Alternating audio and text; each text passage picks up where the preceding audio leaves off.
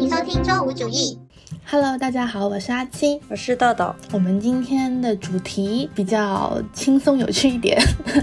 是想聊像我们大学时期那些玩过的，比如说在酒桌上面的游戏啦，还有我们在大学时期那些爆红起来的游戏。我们应该是以酒桌游戏为主吧，因为这其实是占据了我们大学生涯比较重要的一个部分。反正我们就是大概会介绍一下每个游戏，然后如果可以讲得清楚规则的话呢，我们就会讲一下规则，如果讲不清楚规则的话呢，大家就自己以后去体验吧。呃，围绕着这个游戏，我们也会分享一下我们自己关于这个游戏的心得，还有一些故事吧。嗯，好好，那我们就进入第一个，是我觉得在酒桌上面最经典的游戏，这么多年从从我们的上一代到现在的年轻人都还在玩的游戏，那就是大话骰。大话骰是全国的游戏吗？对啊对啊，但是好像每个地区的规则有一点点不一样。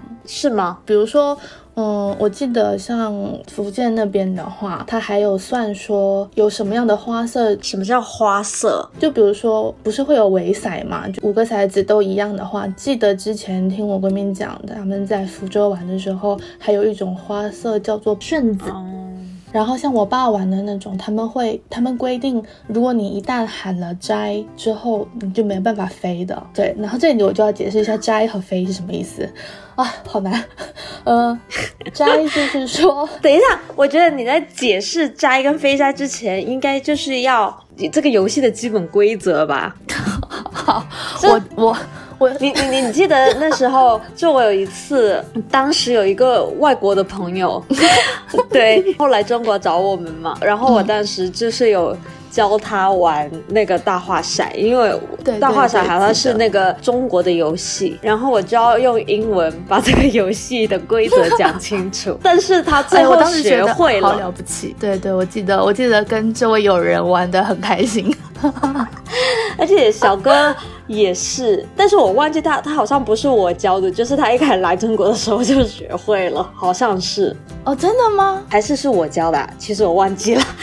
我记得是你教，因为我有印象我们在教他玩这件事情。哦，好吧，那那那可能是吧。但是我记得好像对他来说也、嗯、也蛮简单的学的，不是一个很复杂的游戏。我就觉得大话骰其实很简单，但是又好像你解释起那个规则来就我们用英文解释规则都能让他们学会的话，用中文应该也可以吧。我尝试一下，大话骰就是说两个人各一个骰盅，每个人有五颗骰子、呃、然后大家一起摇了之后，你就是要猜对方有什么骰子，大家会轮流叫，比如说几个三，几个四，几个五。然后有一个规则是一是可以替代所有的骰子，叫的那个数字是两个人或者在场所有人的玩的数字的总数，就是说你的猜测是猜大家猜起来的总数、嗯、哦对哦对对对。然后如果你喊的数字比如说三个二，呃，现场的确是有三个二或者三个二以上的话，那就算是你赢。那如果不够有三个二的话，那就算是你输。但是大话骰的精髓就是大话，对就是撒谎就是你要喊一些你没有的东西，或者你觉得大家都没有的东西，然后让别人相信有。重点就是要让别人相信，而且要很出其不意。我觉得我一开始在接刚开始接触这个游戏的时候没有 get 到这个精髓，那个时候你就是在喊实话骰啊，对。但是那个时候其实没有也没有人跟我讲说这个游戏叫做大话骰，大家就是来一来就说摇骰子什么的、啊、一直到后面我应该玩了一段时间吧，后面才 get 到要骗人这个精髓，然后就就随便乱喊、欸、其实我觉得对我来说，我如果是单挑的 一 v 一 的那种，大部分会骗人，因为很容易会叫到爆。对，叫到爆就是说你已经 feel 到说那个骰子的那个数字你已经叫满了，你再往上加已经不合理，就是你再往下加是肯定会被开的。比如说加到六个六这种，对方肯定觉得你没有这么多六，所以对方就一定会选择开你的骰盅，因为这这也是一个脑子里面会运转的一个算术问题。看多少个人然后每个人的概率有多大，就是比如说你已经叫到一个平均每个人都要有三个那个数字的，然后这概率可能比较小，这个数字有点太大了、嗯、所以被开的几率会更高。比如说围骰它概率就相对较低嘛，然后每个人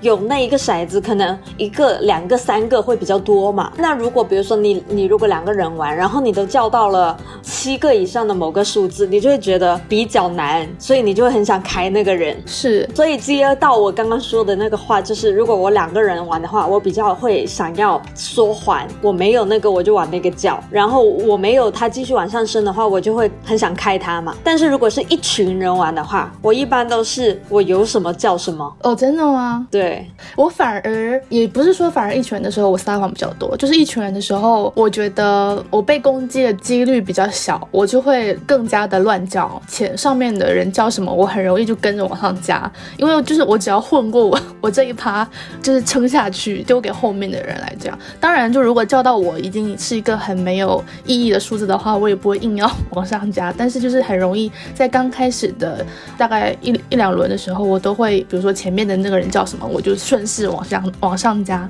然后装作自己一副真的有的样子。我觉得对人玩的时候我都比较保守，就是想着不要是我就好了。我通常就是比如说他们叫到某一个数字我前面那个人，然后我就会看我有有没有那个，如果有的话我就会往上加，如果我没有的话，但是我有几个特别多的，我可能就会往那个数字上面加。你顺势往上加有一个有时候也蛮危险的，就是如果前面的人在撒谎，然后你你要你往上加的时候就很想就很想开。其实经常碰到这种情况，就是你顺势往上加，然后到最后被开的时候发现你前面的那两三个人都全都在骗人，就是没有一个人说实话。甚至是跟谁玩来着，我我不记得是哪一场，但是我记得就那个人，然后我就记得他坚持叫人头一开场、嗯、哦我知道，我记得我记得这个人，然后我就记得这人头一其实很难就是看起来很简单，但是他真的很难。然后反正每次叫人头一我就我们就开他，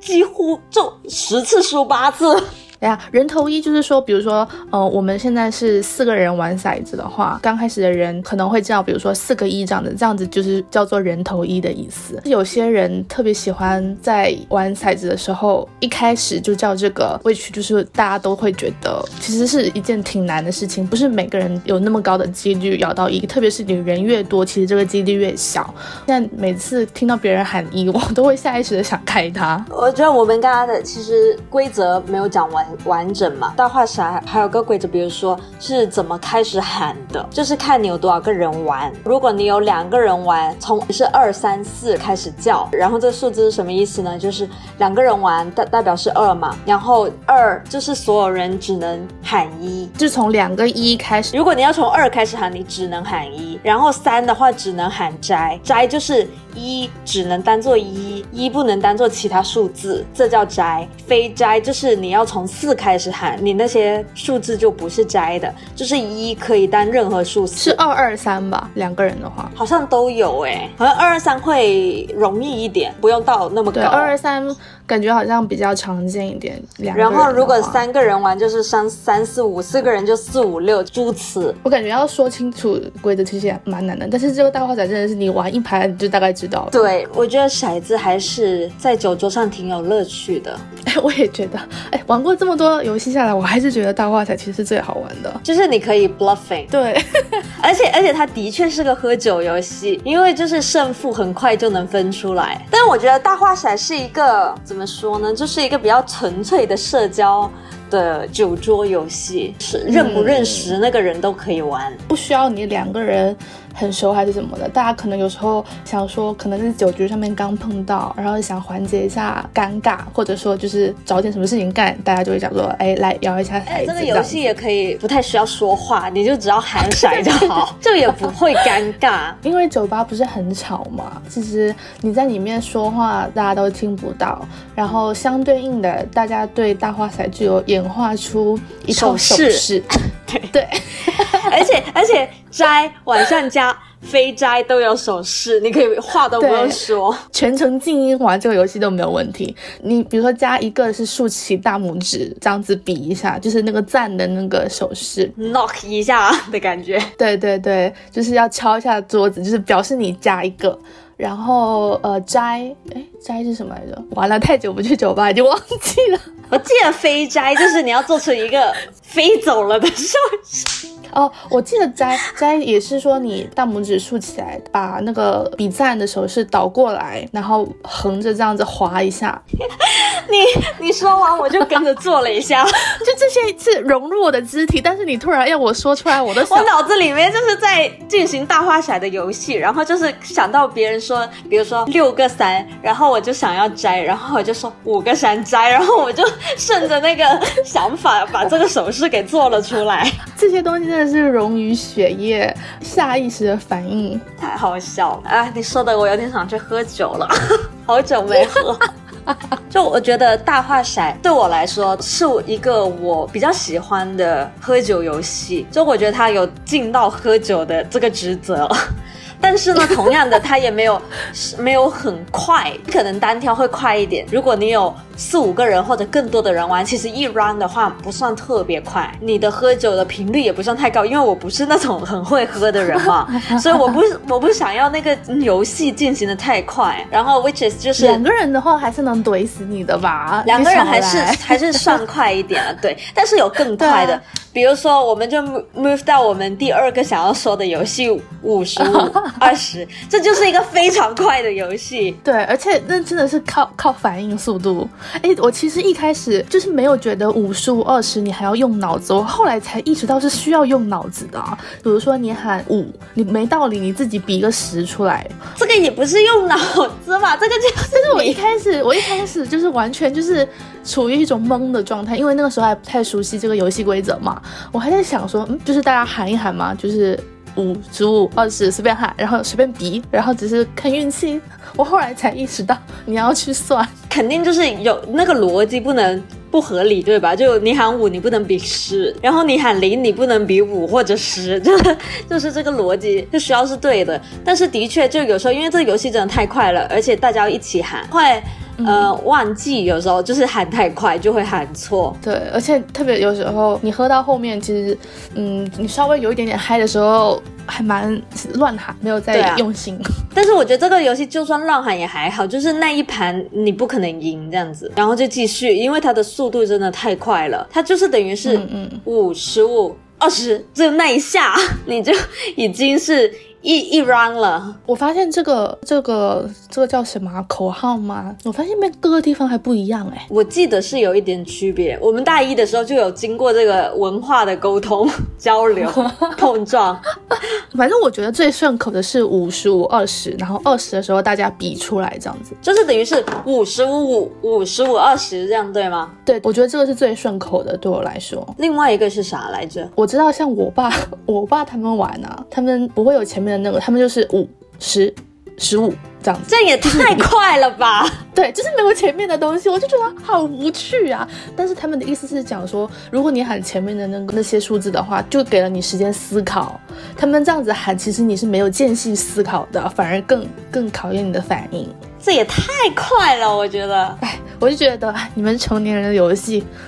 哎，我们都没有讲这里的游戏规则，这这个应该知道的人会更多吧？两个人，每个人有十个手指，你要想自己的，自己可以出零、五或者十这三个嘛，然后对方也是一样，然后你喊的是两个人的手指的数量加起来。的总数，嗯，然后你你要就两个人要一起喊，看谁中，不是吧？是轮流喊，不是要一起喊的吧？最后喊的数是轮流的，比如说我们两个一起玩，我喊五十五五，然后下一个是你喊，就是如果我、哦、我没中的话，哦，好像是轮流的。好像轮流好像也有，你这么说我我忘记了，还是其实都有，还是太久没有喝酒，都已经完全忘记了其实我觉得这个游戏还还蛮有意思的，我觉得这个游戏就是会让你迷之兴奋嗨起来对对但是这个游戏有一个 limit 就是它只能 一 v 一，嗯嗯对对对，你只能两个人玩，所以我觉得如果那时候你要跟某一个人单独玩的时候这是一个好游戏，但是如果这是就是要一个 group 玩游戏的话、嗯、这就不能玩这个游戏，就是因为玩不了，除非你要那种车轮战或者是那种团队战的感觉。其实大话骰之前也是这样子吧，就是分队，特别是那种不熟的局，其实大家一上来都是比如说你先猜拳，就是整个团队里面要先找两个人出来猜拳，然后这两个人的猜拳呢，他们是要选自己的队伍，挑队员，然后挑完之后再猜再猜一次拳，是定说输了的要喝多少，嗯，然后才开始比，然后就是每队派出一个人用大话骰来比拼，然后哪队先输完他们就输了。还有一个规则就是说，比如说我的队一个人单挑完一队，你输的那一队呢就要喝 double， 比定下来的规则要喝的翻倍，因为被一个人撂撂倒了全队。我遇到 double 的情况很少耶、欸、真的很少有人可以，很少啊，特别是你越多人玩就越难啊，比如说你如果整个group 有二十个人那是真的很难对呀，然后那个人要赢、欸、但是我觉得那种人太多了，反而玩这种分组游戏很慢，对，就是你因为很久都轮不到你，已经不在这了， 对, 对特别多人反而不适合这个分队来玩，因为分队是要 一 v 一 嘛，分队的我觉得要在都要八个到十个、嗯、最多就会比较好玩，人一多你就是别人在玩的时候、嗯、你就在搞其他的，在玩手机或者跟别人聊天，会有些人还两个人 一 v 一 起来了就因为很无聊啊，在等就又变成大家各玩各的啦。对，但是分队还有一个还蛮好笑的地方，就是因为他两个人猜拳，然后赢了的可以选人嘛，有可能你一直输，然后你就一直选不到人然后就变成一个队巨多人，另外一个队只有两个人那种。哎，反而这个情况很常见的。对啊，有些人输猜拳真的很迷。刚刚说完五十五二十，然后有一个另外一个比较相似的简单的游戏，呃，也是喝酒的时候玩的，是数七，就是说喊到七，有七跟七的倍数的时候拍掌，好像拍掌比较多。哎、欸，我玩的都是拍掌。哎，你说你玩这个游戏的时候，你心理状态都是什么？没什么、啊，就在数数，不然在干嘛？就是在认真的算是吗？对啊，就在数数啊。我觉得这个是不是我们数学不好的人才会这样子啊？数学很好的人是不是？比如说我们还在想，比如说什么条件反射吗？对啊对啊对啊。比如说我们还在想，呃，二七十四，三七二十一，人家已经完全是下意识的反应了。但是他除了那个还有有七的数字嘛，就是你要你相当于你的脑子。对啊，但是前面的都比较简单嘛。但是但是就是越到越到后面大家就会越容易错。我反正我最远只玩到五六十吧，五六十啊，对，会比较容易断。还有另外一个是什么来着，类似的什么大青蛙小青蛙还是什么的、哦、那个好难啊，不是大青蛙小青蛙，大西瓜小西瓜吧，要干嘛来着，我就记得是类似的，就是你手上你喊小西瓜，但是你的手你的手势要比大西瓜，哇、哦哦、那个我觉得好难哦，是你的手势要跟你的思维反过来。嗯嗯，我觉得那个也是类似类似的这种游戏，对，是类似的。来，我们 move 到第三个游戏。第三个游戏也是一个很经典的游戏，是真心话大冒险。但其实我有点忘记真心话大冒险的规则是什么，就是它怎么定说谁输的，然后谁要真心话或者大冒险呢？哎，怎么来着？我只记得就是输了的那个人自己选你要真心话还是大冒险的。对，我只记得这一趴。哦哦，想起来了，想起来了，是那个呃抽签或者转瓶子。哦，哎，我们以前玩也是转瓶子吗？我玩过转瓶子的，就把瓶子放在中间、嗯、然后大家围着瓶子、嗯、每个人轮着转，看瓶子对到哪个人，那个人就要选真心话还是大冒险。其实我觉得我们真心话大冒险不算玩的很多吧，大一的时候玩的玩的比较多，我们大一什么游戏都玩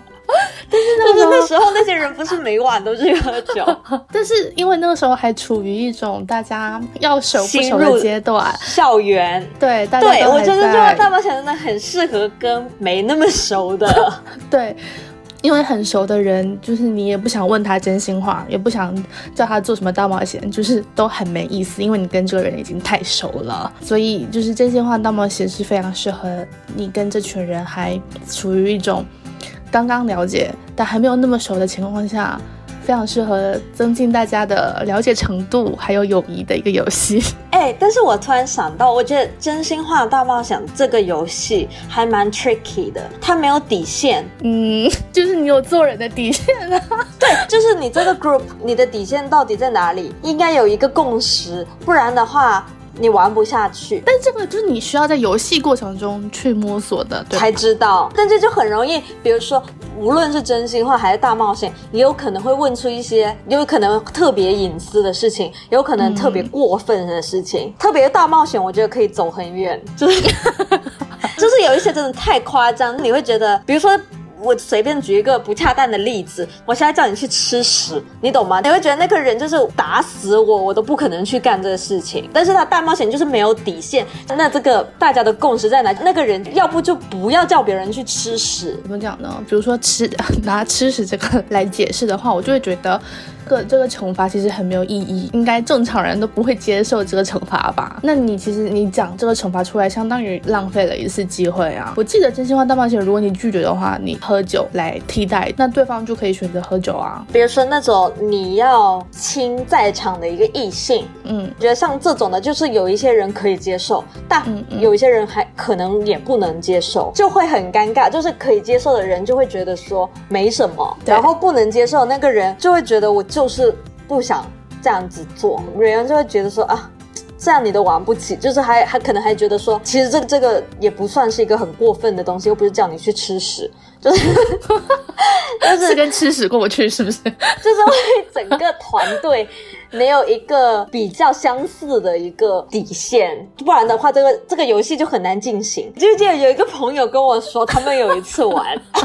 那次因为其实大家都已经比较熟了，就不是那种比较陌生的的团。嗯嗯嗯，然后嗯，某一位朋友是那种玩玩的比较大的，记得他当时说是啥来着？舔地板，你记得吗？舔地板啊啊，想起来了，但好有有有一点点印象，反正就是要求有点难以完成。嗯嗯嗯，那就喝酒好啦。我觉得他如果说有人说出这种惩罚的话，他可能就是想要怼对方喝酒而已，而且可能也有进行到你你已经不太知道要说什么惩罚和问什么真心话的时候，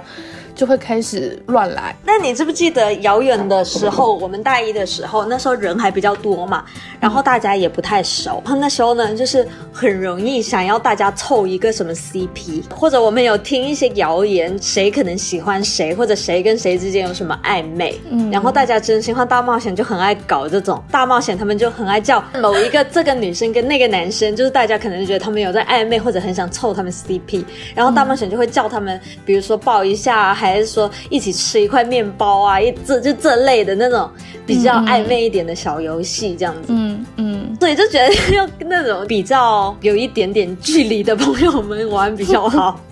对，那种太熟的没有什么想法，太熟大家就是怼对方喝酒就好了，就不会想要再去探寻对方的内心世界。哎，但是我记得有一次，呃，我们去倒数，然后在那个吧玩这个，你有记得吗？啊，记得记得。当然好像说是要输了的上去，就是抢那个麦克风，然后说说话，然后也有说输了的就是在那个沙发上游啊游，对，那个还蛮好笑的。游啊游，好像我还游了一次，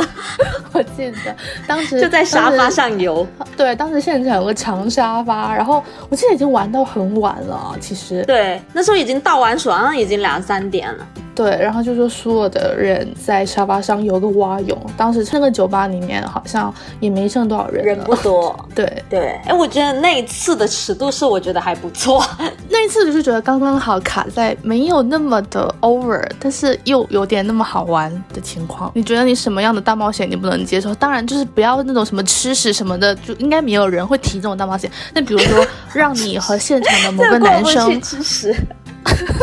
我我们讨论过这个问题，如果你还记得的话，我们大一就讨论过这个尺度的问题。我们是因为上次我们听朋友说说那个女生不肯亲男生的这件事情，然后我们讨论说我们肯不肯在游戏当中，然后我们还说就是比如说像舌吻之类的肯不肯，关于游戏底线的问题。但我觉得也要看跟我玩的那群人是谁。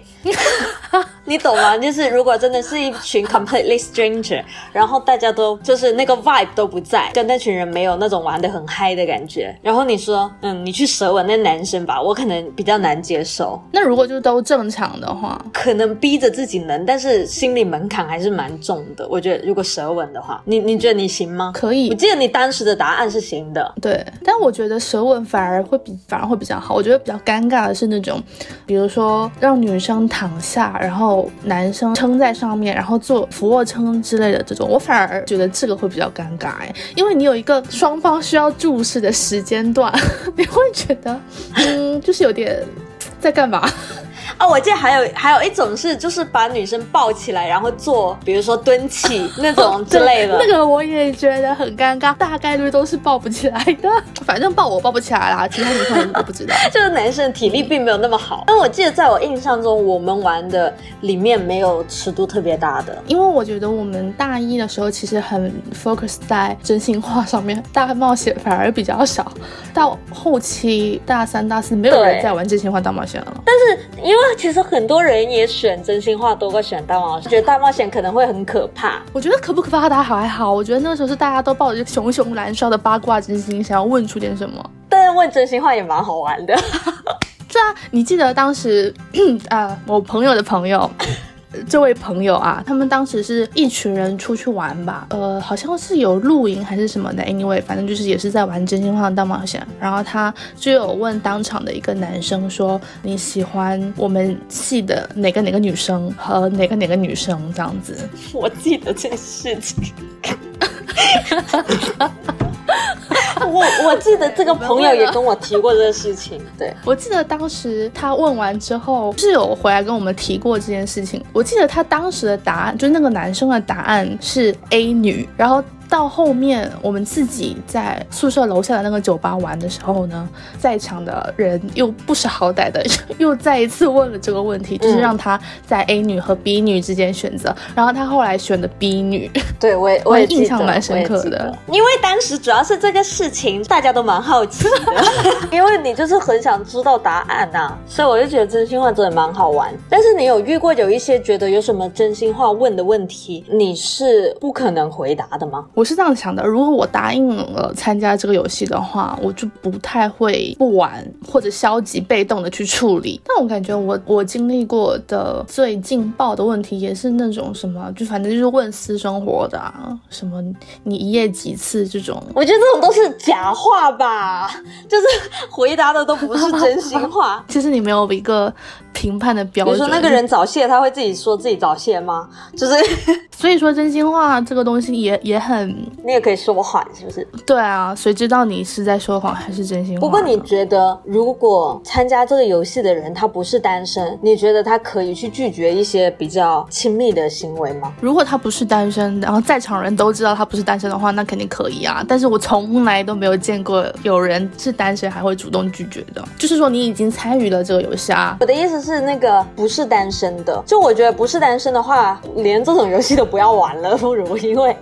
因为这种游戏就是有一点点，对啊，就是你一开始就不要玩，有一点点就是暧昧的游戏吧。嗯，或者或者你的另一半在场跟你一起玩，那那那无所谓。因为我突然想到我那时候看那部剧，是一部爱尔兰剧，其中他们就在玩真心话大冒险，就是里面一个男生跟另外一个男生他们很很讨厌彼此，其中一个男生有个女朋友也在玩就是他们那个游戏，那个跟他有仇的那个男生选人的时候他就选了他女朋友，然后他定的有就是说跟我接吻五秒钟，那个男男朋友就说你不要跟他接吻，但是那女女生就说哎，游戏而已，然后她就跟那个男的亲了五秒钟，然后那男朋友就很生气很生气，然后就跟他分手了。但这个情节其实很现实哎，这是现实中会发生的。但是他这一个情景是两个人都在场的，就是这对情侣都在场。就现实中我觉得还有一些场景是另一方其实不在场，然后另外一个人在玩游戏的时候有一些比较可能一些大冒险啊什么的，其实是是一些比较亲密的行为。你觉得这是个 ethical 的问题？就你说哎是游戏，但是但是你还是觉得就是他他不能去亲别人啊，你的那种感觉。这完全是看自觉啦，我觉得看你自己有没有那个道德标准。我怎么记得好像好像我听某一个朋友有说，他之前在谈恋爱的时候，让他男朋友跟别人去玩游戏的时候，好像也有就是就是亲亲之类的。哦，我也记得这件事情。嗯，就是那位朋友的男朋友，反正就是去喝酒，然后也是玩真心话大冒险吧，我记得。然后她的男朋友当时好像是跟一个女生亲，然后还发到朋友圈，然后被那个朋友看到了。就我觉得这种事情，哎，怎么说呢？站在那个朋友的立场上，就你玩他就玩了，你还要发朋友圈，你就巴不得你女朋友不知道。哎、欸，但是但是你觉得，如果如果你男朋友跟你说、嗯、他要去玩真心话大冒险，就是也有可能会 involve 这种，他就先跟你说了，他参与这个游戏、嗯，你可以接受吗？最大程度也就是抱抱的那种，跟异性就不要告诉我。你觉得不要告诉你会比告诉你好吗？我觉得你可以跟我讲说，就是你去喝酒，但至于过程中发生什么的话，那就不要跟我讲。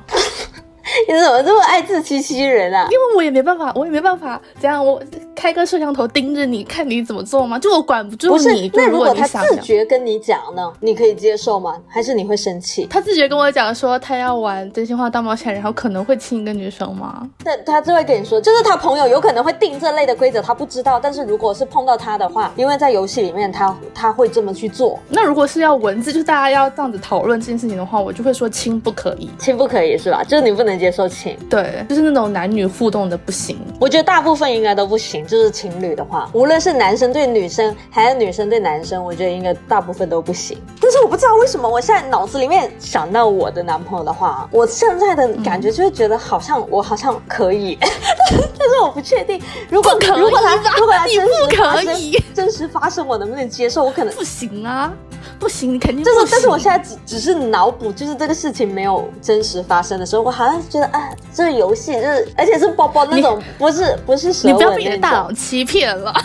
不可能的。我跟你说，你设想一下，你的男朋友过来问你说，跟你解释这一堆事情，然后提到说可能会有亲一下女生的这种情况，就觉得很不合理啊。我反而能接受，就是你跟干脆跟我讲说你去喝酒，那过程中反正你就是去喝酒了，你至于过程中你到底玩了什么不重要，你就不要告诉我。反正就是不要让你知道嘛，但是你不会觉得、啊啊、他告诉你更有安全感吗？那我会觉得他已经预示了他要跟一个女生亲了。没有，他他是预示了他朋友可能会有这种行为，这不是一样的吗？那他可以他可以不参加。对啊，他可以不参加。的确是，应该是百分之九十的情侣间都不能接受，所以这游戏就是一个适合单身的游戏。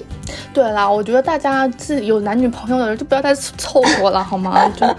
单身 only， 就是每次玩这游戏说。对啊，来我们下一个游戏吧。下一个要说的游戏其实跟真心话大冒险是有点类似的，那就是国王游戏，也是一个非常经典的游戏。大家一副扑克牌，抽扑克牌嘛，抽到抽到鬼还是抽到 king 的人是有权利命令在场的另外，应该是抽到 king 吧，不然它为什么叫国王游戏？应该是的，就是 original 的话应该是 king。 比如说你就可以说黑桃二和黑桃什么什么两个人做什么事情，就反正就是你国王下什么命令对方都要执行。哦，我记得了，我记得我们我们以前玩的时候的场景了、嗯、就是一群人看谁抽到 king， 然后 king 先翻牌说我是 king， 然后其他所有人都不翻牌，对对对，但是他们都看到自己的牌。嗯嗯、啊、对, 对, 对, 对，然后国王就说谁，比如说因黑桃二跟方块四他们要干嘛干嘛，但是他要先说完，然后他们再翻牌说谁是这两个人。我记得我每次看着我的牌，我就想说嘿，牌谁不要叫我不要叫我，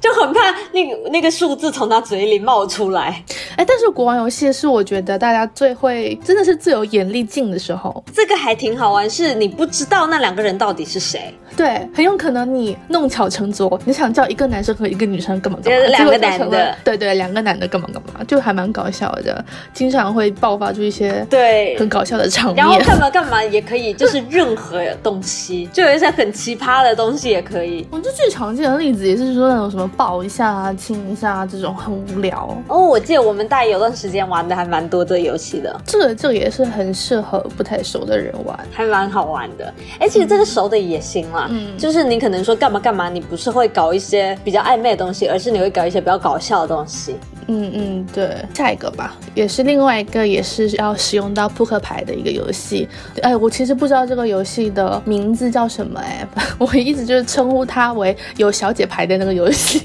国内好像是叫小姐傻瓜还是什么之类的。但是我第一次玩这个游戏的时候是跟一群外国友人玩的，所以我玩的是英文版的。那应该不一样哎、欸，没有，几乎是一样的。我是说就是名字名字我记得好像是叫什么来着 The King's Cup 游戏，是个扑克牌游戏嘛，扑克牌从 Ace 到 King 每一个数字都代表着一项游戏，然后大家就轮流抽，抽到某个对应的数字就是要干对应的东西，然后其中抽到 King 就是要往中间的那个大杯子里面加酒，所以它才叫 The King's Cup。 然后比如说你有一副牌，那你就有四个 King， 前三个 King 都是往里面加酒，最后一个 King 要把那个酒给喝了，所以前面加酒的人有可能害到自己，但他们也很想害别人。加多少你要自己衡量，如果你加巨多结果最后还是自己抽到最后一个 King， 那你就是搞自己。但是你觉得哦自己抽的，就是因为每个人抽到的几率是一样的嘛，然后你就会觉得 嗯, 嗯，很大概率不是我。特别是如果多人玩的时候就想着自己没那么衰，然后你在里面狂加酒、嗯、其他的那些数字牌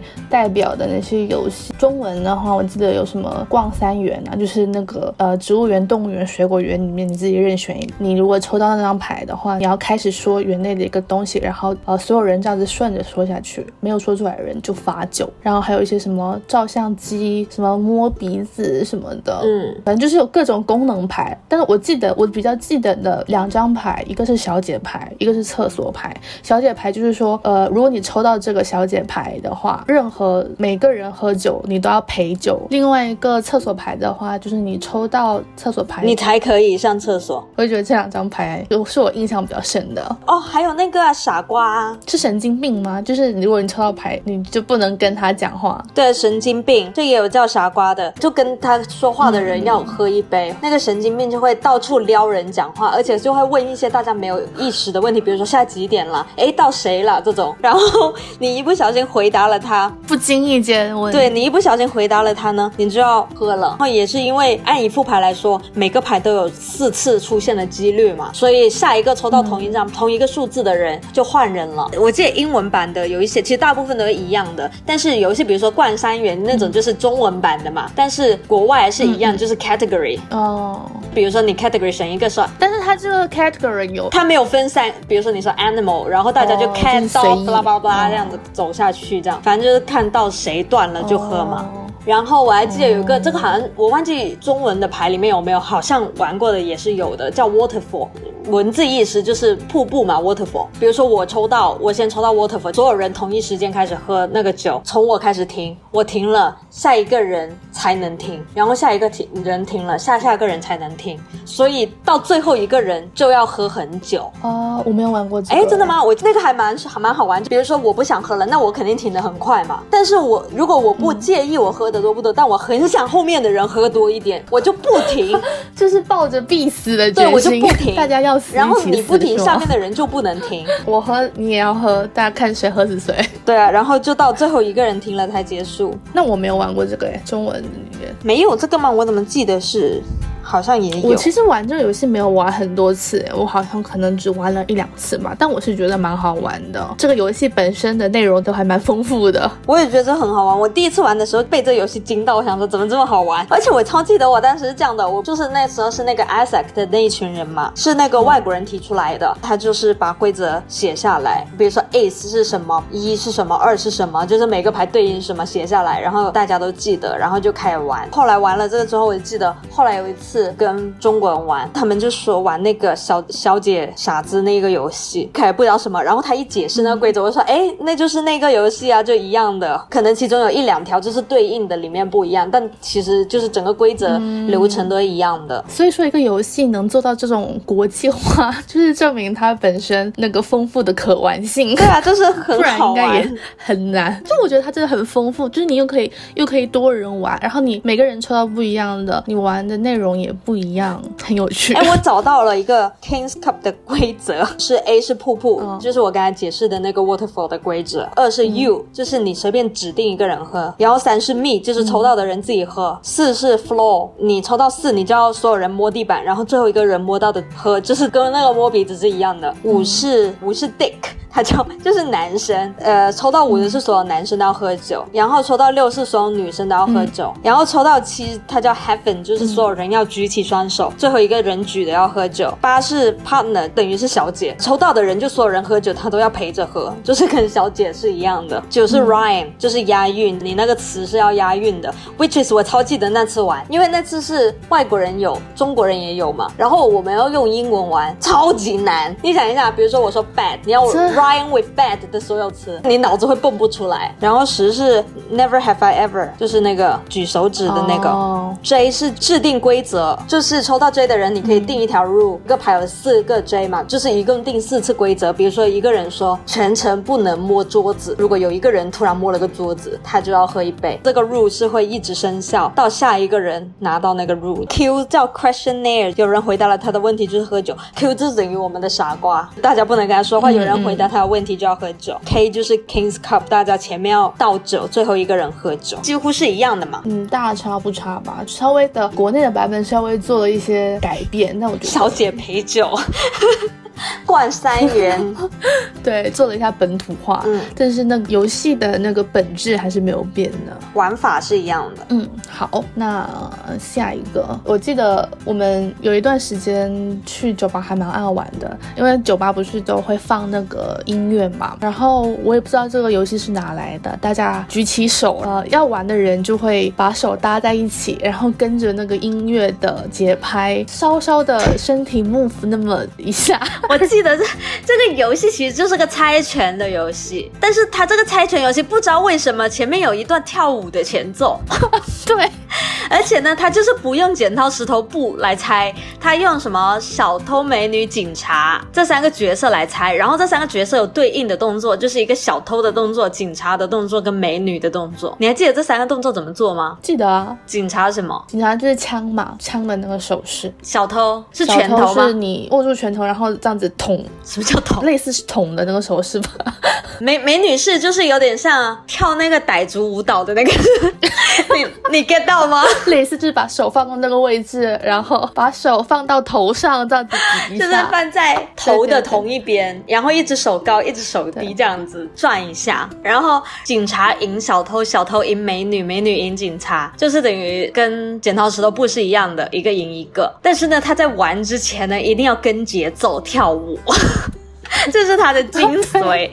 我来，让我们一起回忆一下, 一下这个舞蹈。我用右手啊，下来，请跟着我的右手，把你的右手举起来，举到头旁边，一二，就在你的头的旁边摆两下，摆了吗？嗯嗯。三四就是把你的右手举到左边的胯部的地方摆两下，是吧？哦，你记得吗？对。然后呢，我忘了，好像是要拍肩膀吧？啊，对，好像在在肩膀那边再拍两下之类的，就是在两边，然后再比，是不是？再比警察、小偷或者美女？不止吧，好像还再长一点点，而且他一定要配上那个蹦蹦蹦蹦的声音，就是你一定要蹦到那个时候。对，就他的他的每一个动作都是卡在那个蹦上边，比如说他就。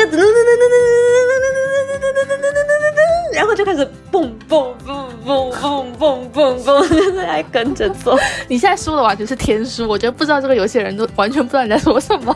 就听到你一直在蹦蹦蹦蹦。这个游戏查得到吗？它是什么音？它是什么游戏啊？到底是谁 invent 这个舞蹈啊？我也不知道，而且我完全没有在其他地方看过这个游戏。这个游戏我都不知道是什么时候开始，就突然某一次去的时候就有人教，是不是？而且很早期了，后面都很少玩这个游戏了。但这个游戏有个好处也是不用说。说话就手势说明一切，而且挺逗的。说实话，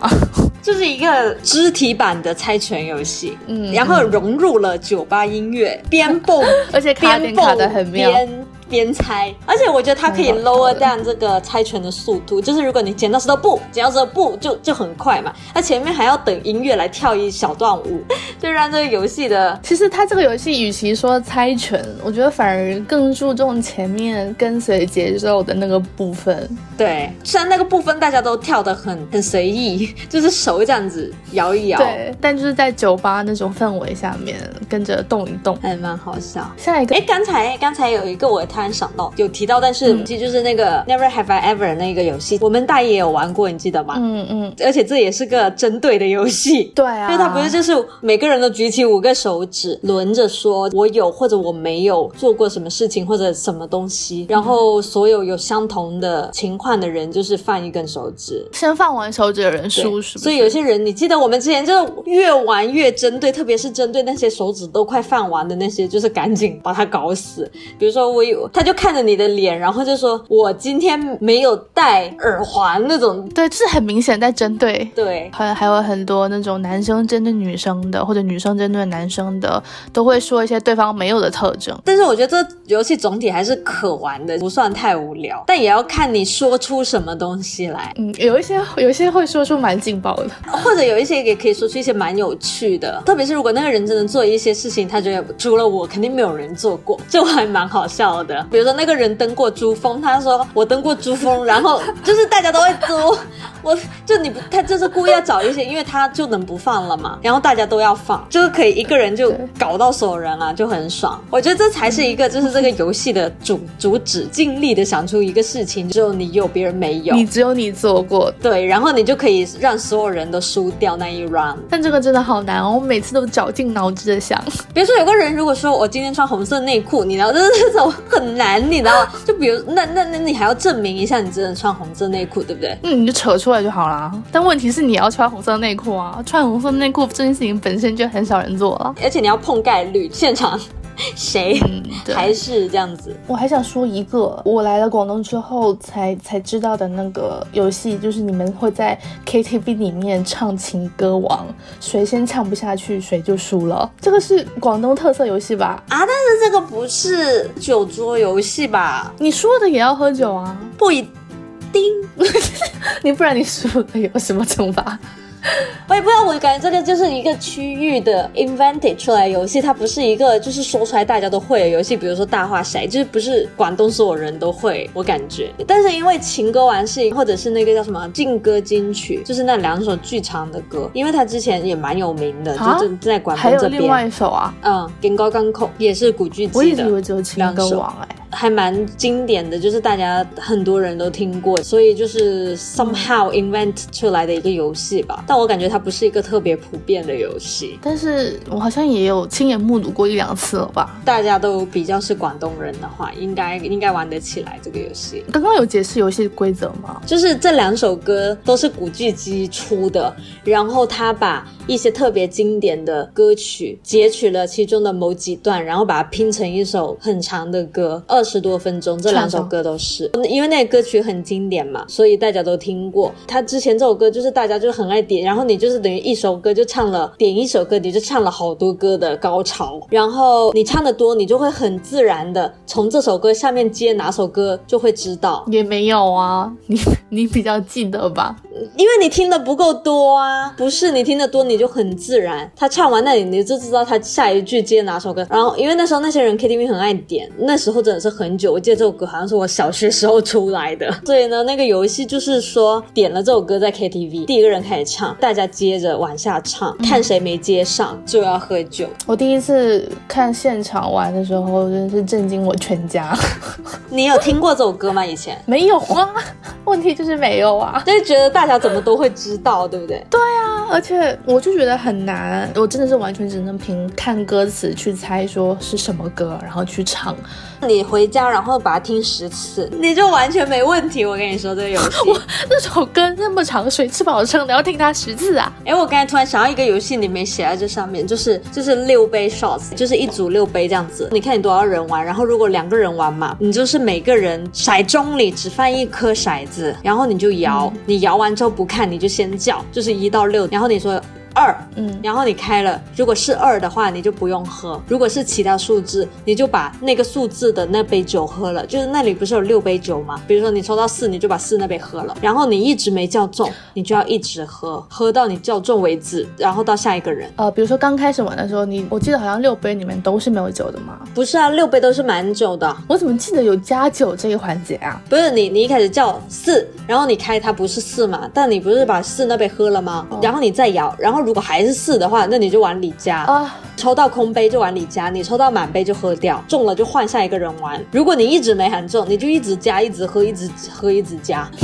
然后这就是一个非常邪恶的游戏。哦、我大概你记得就是对，我大概想起来了，你就很容易喝倒，因为你可能一直喝，而且你喝的是 shots。For God's sake， 对，那个完全就是为了喝酒而玩的吧。对，我好像只玩了那一次。我也玩了一次就再也不想玩了，太崩溃了那个。而且那个其实你命中的概率，就是你要喝酒的概率是非常之高的。对啊，因为你六分之一的概率中嘛。我还试过一个很气的，就是我上那时候玩的时候，我喝了可能三杯，然后第四杯的时候中了，然后就到下一个人，然后下一就跟我玩的那个人，他一杯没有，他一杯没喝，他直接猜中，又回到我了。然后我就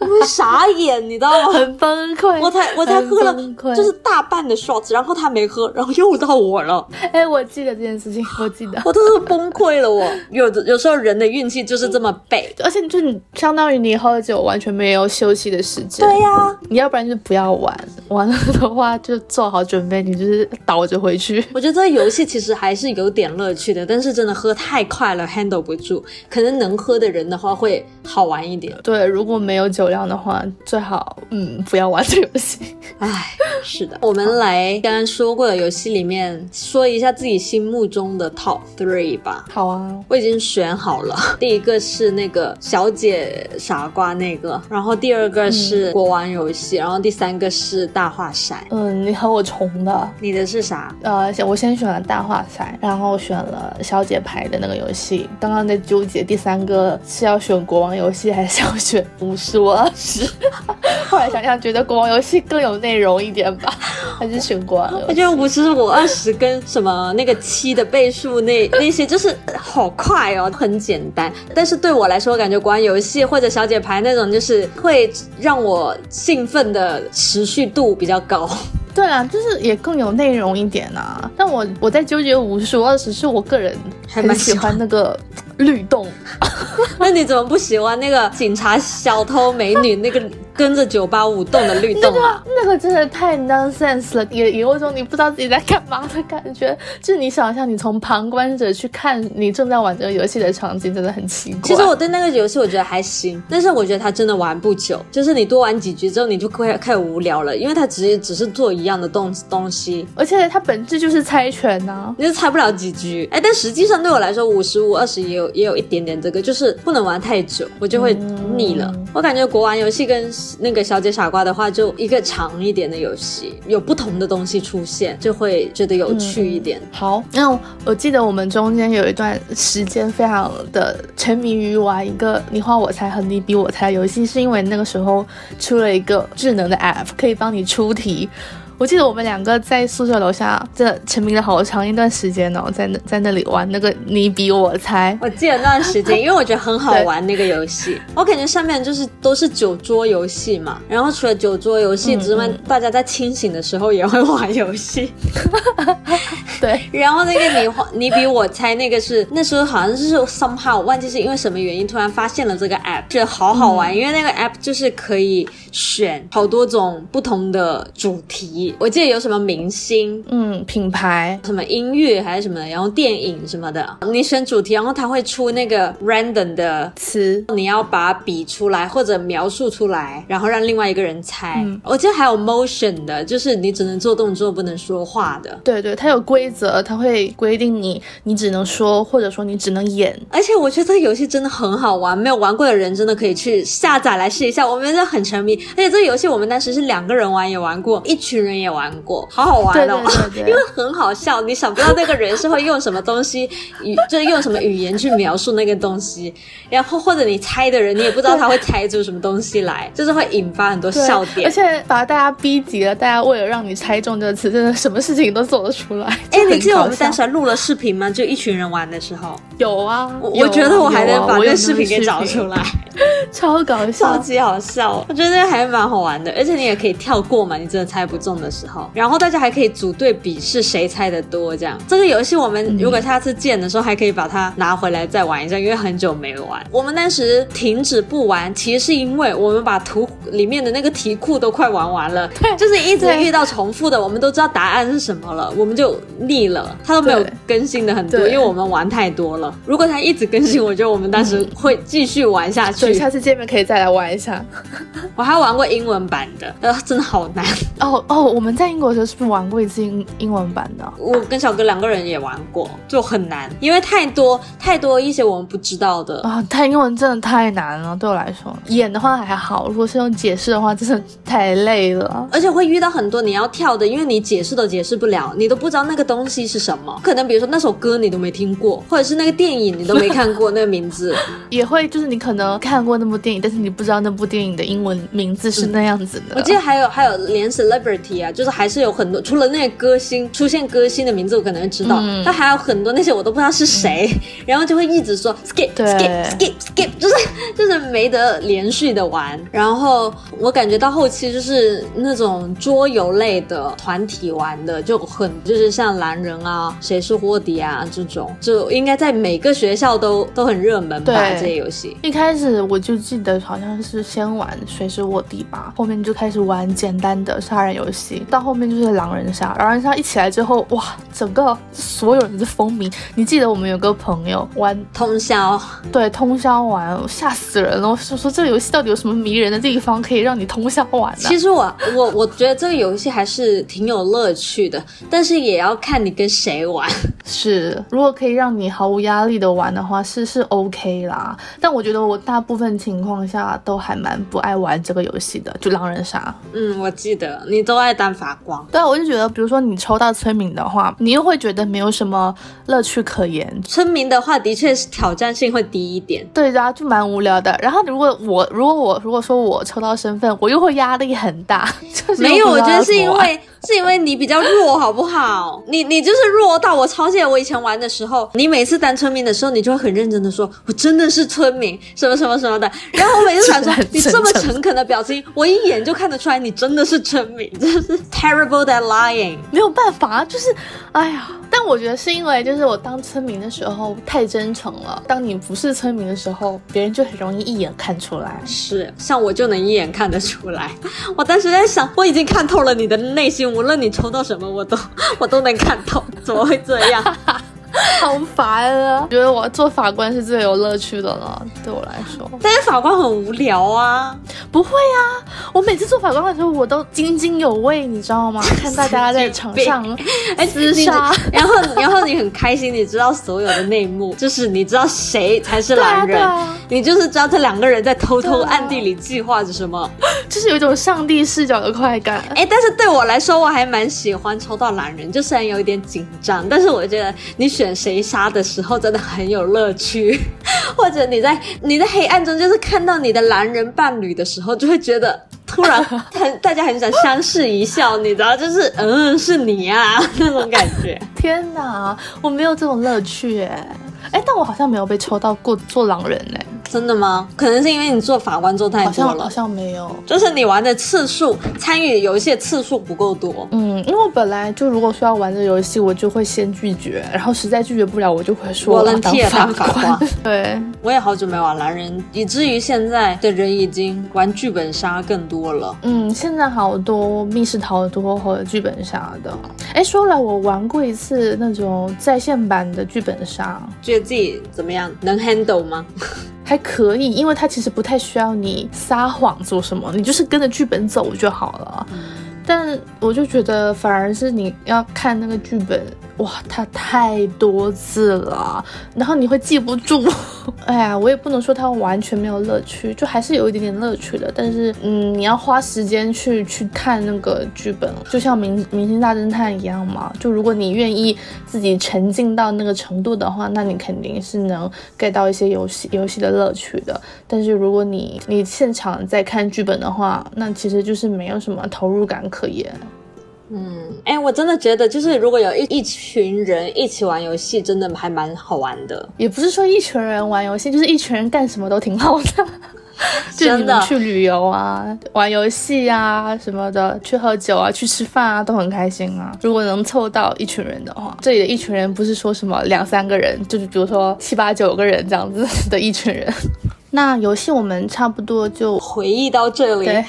对，回忆到这里差不多。以上就是我们大学时期玩过的各种类型的游戏了，给大家一个参考。对，如果从分类上来看的话还是蛮多种多样的，有酒局的，然后也有两个人简单的玩一玩的那种你比我猜的，然后也有多人的真人进行的游戏。我感觉现在的小年轻们可能有 develop 出一些新的游戏了，就我们这些老阿姨们就是没有 follow 到。应该会有，就每可能每一个每一个时代的人都会有一些自己专属的游戏，但是也有一些经典永流传嘛，比如说这种什么大话骰什么的，就是从我们上一代到我们这一代，可能到我们的下一代都还会继续玩这个游戏。所以希望我们之前说的一些经验有帮到你们。如果你们听我们的内容里面觉得有什么好玩的，也可以试着玩一下